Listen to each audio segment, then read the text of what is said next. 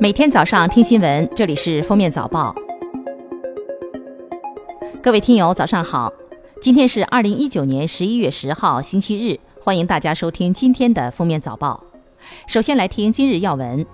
近日，应急管理部发布《中国网约车安全发展研究报告》，报告显示，部分网约车企业比传统出租车具有更高安全性，交通事故一公里死亡率比巡游出租车低百分之二十六。目前，国内每三个人中至少一人用网约车。九月，国家组织二十多个省份和地区形成联盟，开展跨区域联盟药品集中带量采购。据不完全统计，目前已有包括山东、山西、海南、广东、湖南、吉林、河南、甘肃、安徽、湖北等十九省份就推进落实试点扩围工作，发布正式实施方案或征求意见稿。多省市明确了扩围结果执行时间，同时各省正在密集进行带量采购的准备工作。未来，联盟地区患者药费负担将进一步减轻。据监测，截至十月底，安徽已有五十一个市县维持重度以上气象干旱，有地方达到特旱。南陵县公山镇遭遇六十年来最严重的干旱。当地安排运水罐车二十四小时不间断运水，并重新铺设水稻管网，有地方还开始人工增雨。未来一周内，安徽仍无有效降水。财政部、应急管理部七号向山东、安徽、江西、湖北、湖南、广西、重庆七省区市下拨中央救济资金四点一八亿元，其中用于支持帮助受灾地区抗旱减灾工作二点五亿元。用于受灾群众生活救助工作一点六八亿元。下面是今日热点事件：七号，北京市儿童青少年近视防控十条措施出台，要求手机、平板等严禁带入课堂，严禁挤占体育课时和大课间。中小学生在校时体育活动时间每天不低于一小时。小学一至二年级严禁布置书面家庭作业。南京一所大学旁边有一理发黑店，以洗剪吹十元的优惠吸引学生前来理发，然后用抹药水、纠缠、滋扰等手段强迫大学生办卡消费或充值。没等理完发，学生身上的钱往往被套光，有的甚至被迫欠下贷款。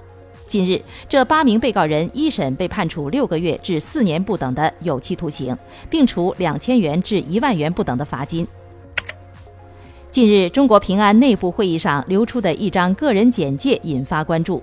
图中员工个人简介自称毕业于哈佛大学，获诺贝尔金榜提名，一票之差落选美国总统。二零一九年放弃荣誉加入中国平安人寿。中国平安回应称，此为员工介绍自己的时候玩的幽默梗。网传的 PPT 后面实际上还有一页 PPT，因为只传播了第一张截图，故而造成了误解。苏州大学法学院女学生小孙去年在观看爱奇艺视频的时候，看到“会员跳广告”字样就买了会员，之后发现只跳过片头广告，而片中广告却并未跳过。于是他一纸诉状将爱奇艺公司告上法庭，要求爱奇艺停止插播广告，在官网首页上公开道歉，退还充值会员费五十八元。今年十月二十四号，苏州市中级人民法院作出终审判决，维持一审爱奇艺赔偿小孙三十元的判决。法院认为，爱奇艺公司作为更有技术条件优势的网络公司，以带有误导性的宣传方式引导消费者购买会员，侵犯了小孙的知情权。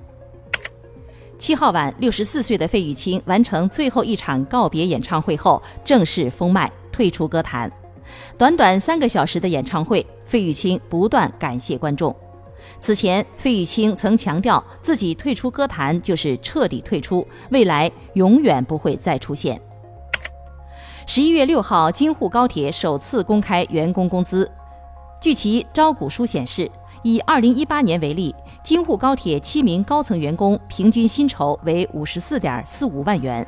十六名中层员工平均薪酬为四十三点六九万元，四十四名基层员工为二十八点三万元。京沪高铁六十七名员工人均管理资产近二十八亿。最后来听国际要闻，第七十三届联合国大会七号以压倒性票数通过决议，再次敦促美国终止对古巴近六十年的经济、商业和金融封锁。这是联大连续二十八年通过此类决议。《自然》杂志七号发表其一百五十周年特刊，独家分析考察了从一九零零年至今上千本研究期刊的数千万篇科学论文的引用情况和参考文献。分析发现，本世纪前十年最常见关键词是细胞、量子、DNA、蛋白质和受体。英国《镜报》近日援引一项调查报告报道，英国男性驾车人违反交规人数几乎四倍于女性。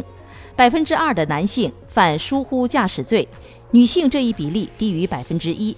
另外，百分之五男性驾驶人曾经经检测认定为饮酒驾车，女性这一比例为百分之一。美国研究人员领衔的科研团队获得一种艾滋病病毒新病株的基因组序列，在艾滋病病毒相关命名准则发布十九年后，首次确认新病株。这一发现提醒人们，要遏制艾滋病蔓延，必须不断关注病毒变异，使用最新技术监控其演变。感谢收听今天的封面早报，明天再见。